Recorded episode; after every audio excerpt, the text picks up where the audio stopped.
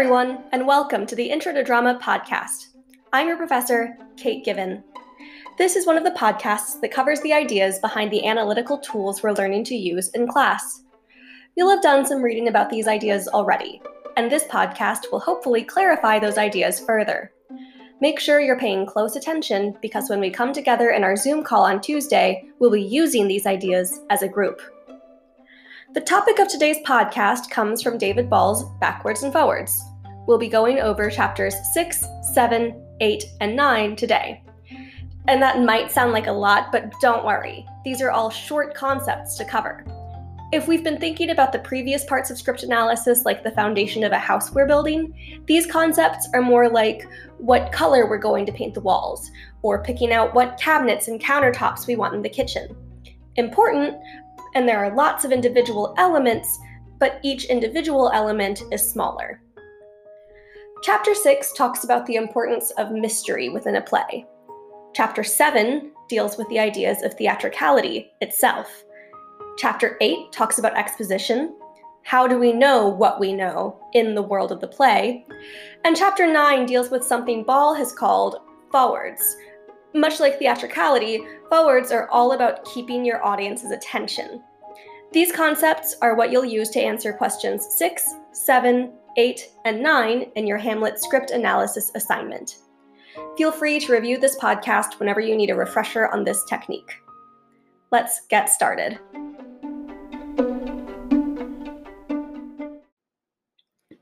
Our first section of the podcast covers the concept of knowing which might sound like a broad concept, but we're really narrowing it down to a specific kind of knowing, which is who knows the answer to the mystery? And to get to that question, we need to start even earlier with a different question Does this play have a mystery in it? Because it might have a mystery, or it might not. Ball is working with Hamlet as his example, and he points out hey, Hamlet for sure has a mystery as a key part. Hamlet's whole shtick is is this ghost really my dead dad? Was he really right that Claudius killed him? And Ball points out if you don't let that be a mystery, the whole play falls flat. And you're just irritated with Hamlet because he already knows the answer, for goodness sake, and just won't do anything. So you have to let there be a mystery. And we can extrapolate that out from Hamlet. Be open to finding mysteries everywhere. Of course, there are sneaky yet obvious examples like Hamlet. Or maybe you're doing a literal mystery play, so you know a mystery is there. But consider that a mystery might be in any play you encounter. In Wicked, we're faced with a mystery. Why was the Wicked Witch of the West like that? And by the end of the first song, we've added what exactly was Glinda's relationship to her? Sitting here, maybe you feel like, oh, come on, everybody knows the premise of Wicked. We all know her name's Elphaba and she's an activist that was vilified by the state. But that's the point. In your production, don't assume that your audience knows the story before it happens. If you start the play assuming that your audience knows what's going on, you're robbing yourself of all that delicious tension. So you ask yourself if I didn't already know the end of the play, is there a mystery at the beginning? And once you've considered what the mystery might possibly be, you can ask yourself the next two important questions about this part of script analysis. One, when does the audience solve this mystery? And two, when do the characters solve this mystery? In Hamlet, the characters in the audience solve the mystery pretty close to one another. In Hamlet, we hear Claudius's confession of guilt in Act 3, Scene 1. Hamlet gets his proof in Act 3, Scene 2. Or maybe we could consider Romeo and Juliet. From the very first lines of the prologue, we're pretty sure the lovers come from different houses and are gonna end up dead. But Romeo and Juliet themselves don't know that they're from rival houses until Act 1, Scene 5, when they both find out separately from Juliet's nurse. So we can see that separation when the audience knows and then when the characters know. Always be sure you're not throwing away the mysterious tension that is baked into so many plays. If it seems obvious to you, Make an effort to read the play with fresh eyes and ask yourself what a brand new audience member might see in the story.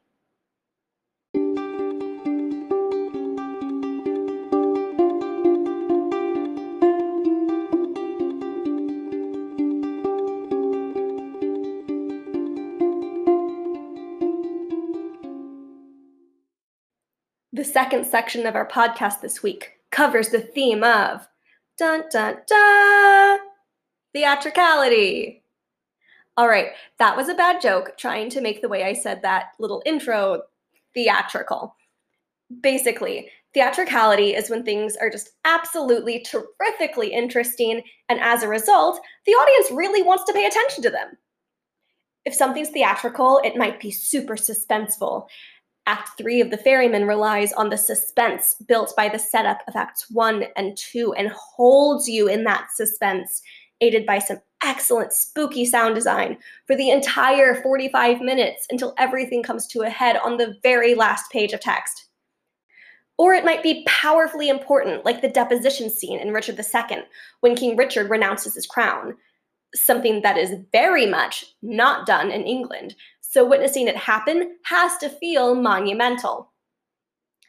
Something theatrical might give you a really deep feeling. Paul's monologue in a chorus line, where he talks about being a dancer and being gay and the horror of his parents seeing him in drag for the first time, but his dad still calls him his son. That monologue is long as hell, but famously captivates audiences because of the depth of feeling expressed there.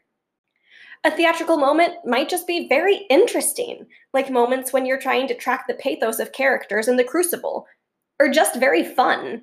Think almost anything that happens in The Producers. These moments are important because they're exciting, first of all. And as we'll discuss later when we get to forwards, as theater artists, it's our job to keep our audiences engaged and interested.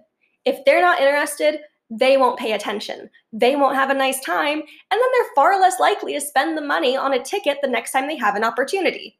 So it behooves all of us to tell interesting stories and keep people engaged. And theatricality is one way we do that. Another important element of these really exciting, really engaging theatrical moments is that playwrights very often put the important information in those moments. If you've got the audience's attention, you may as well make use of it, right? A great example of theatricality is the end of Act One for almost any musical. If you can picture in Little Shop of Horrors, Seymour feeding bits of Orin to Audrey II, while the Greek chorus girls sing and the lights go all shadowy and scary and the music is ominous and foreboding. Or maybe the Act One finale of Les Miserables, with everyone and their mom on stage and singing about what they're going to be doing next. Or the end of Phantom of the Opera, with a literal chandelier crashing down onto the stage over the audience. And you can see each of these moments lets me know something important. Seymour is in for a bad ride because he's committed to feeding the man eating plant. Everyone in Les Mis just told you what they're expecting from the future. In Phantom, we know that the Phantom means business and he's pissed. These are all important things to know in Act 2. So if you can find the super compelling parts of the play you're reading, you know where some of the most important information is. And even better, you know where to concentrate your efforts on making your staging exhilarating and compelling.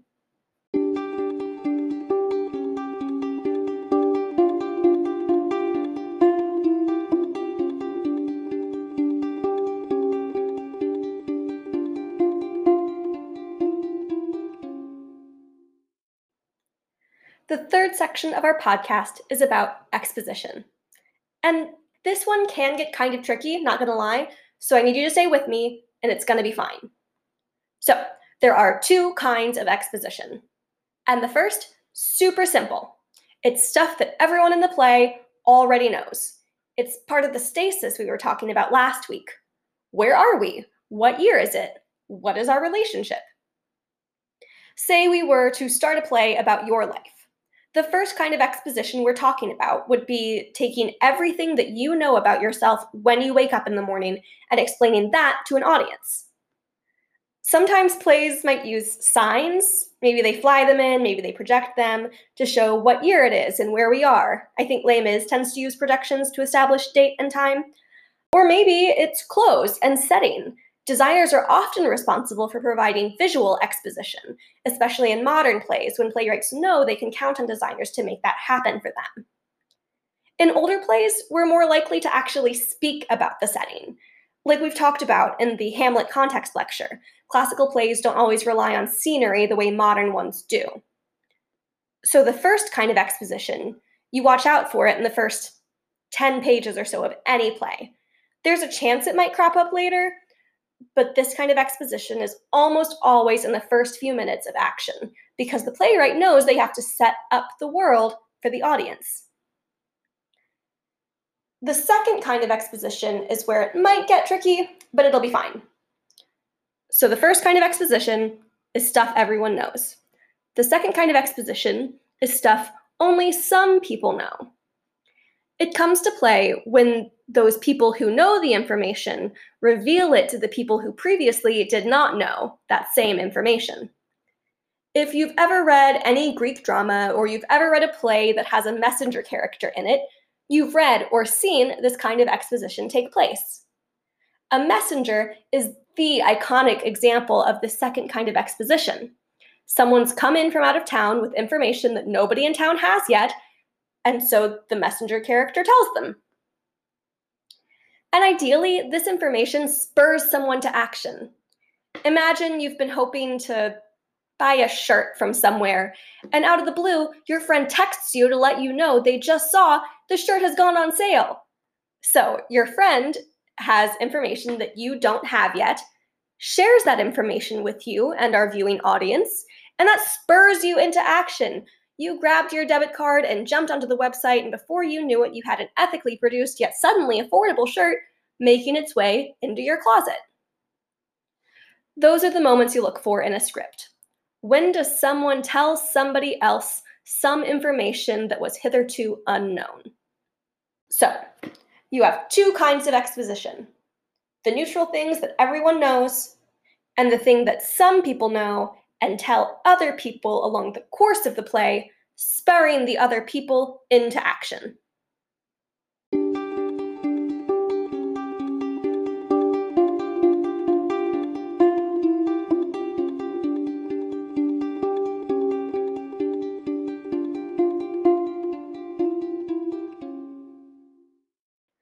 The final segment we're covering in today's podcast is covering the concept of forwards. Forwards, as David Ball explains them, are another kind of thing that holds the audience's attention. But unlike theatricality, which holds the audience's attention in a particular moment, forwards actually exist to pull the attention to what happens next. Forwards do three things they perk up the audience's attention, draw that attention forward, and keep that attention on the important bits. If you're reading or hearing a play and you feel yourself going, huh, I wonder what will happen next, or how are they going to make it out of this? Or maybe you hear something a little ironic and you think, uh ho ho. Those are all moments of forwards. A classic forward is, I'm sure everything is going to be fine. How many times do you hear that in a film or a TV show or a play and it's a smash cut into the way things are going to be the opposite of fine. So we're primed to hear such an expectation and go, all right, better pay attention to how this gets messed up. If in a play you hear the same word or idea repeated again and again, that can work as a forward. Like in a musical, if you're used to hearing the same strain of music again and again, and it comes back around, maybe you're going to sit up in your seat wondering why that music is being used now. Significant props might draw the audience's attention forward.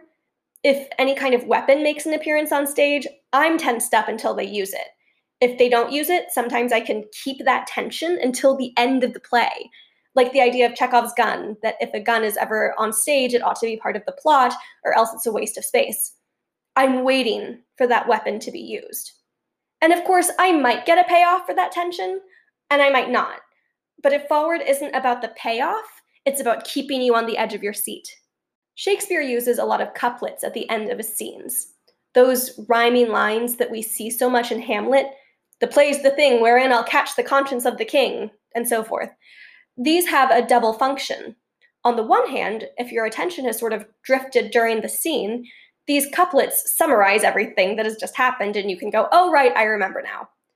On the other hand, they're pointing the audience specifically forward. Hey, watch out, Hamlet says. I'll be using the play as a device very soon, and I bet it'll help me catch the king. So listen up.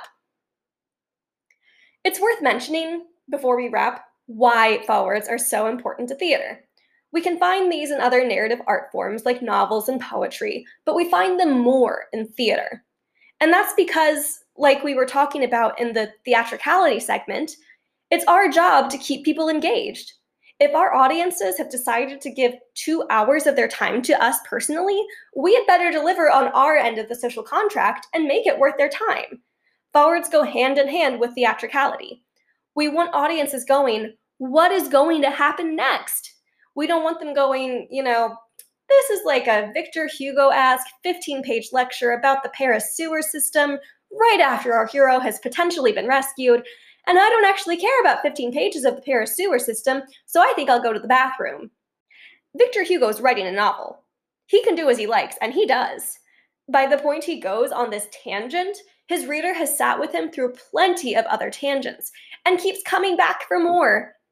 His reader has decided to read a book that's over a thousand pages. Victor Hugo's reader has decided to sit with things when they get a little boring. The audience member of a theater, on the other hand, has come for two to four short hours of entertainment. It's the duh duh in Law and Order. It's the suspense before the next commercial break. That's what we're doing the whole time. Keep their attention on stage. Keep their attention on what comes next. That's the role of a forward in a play.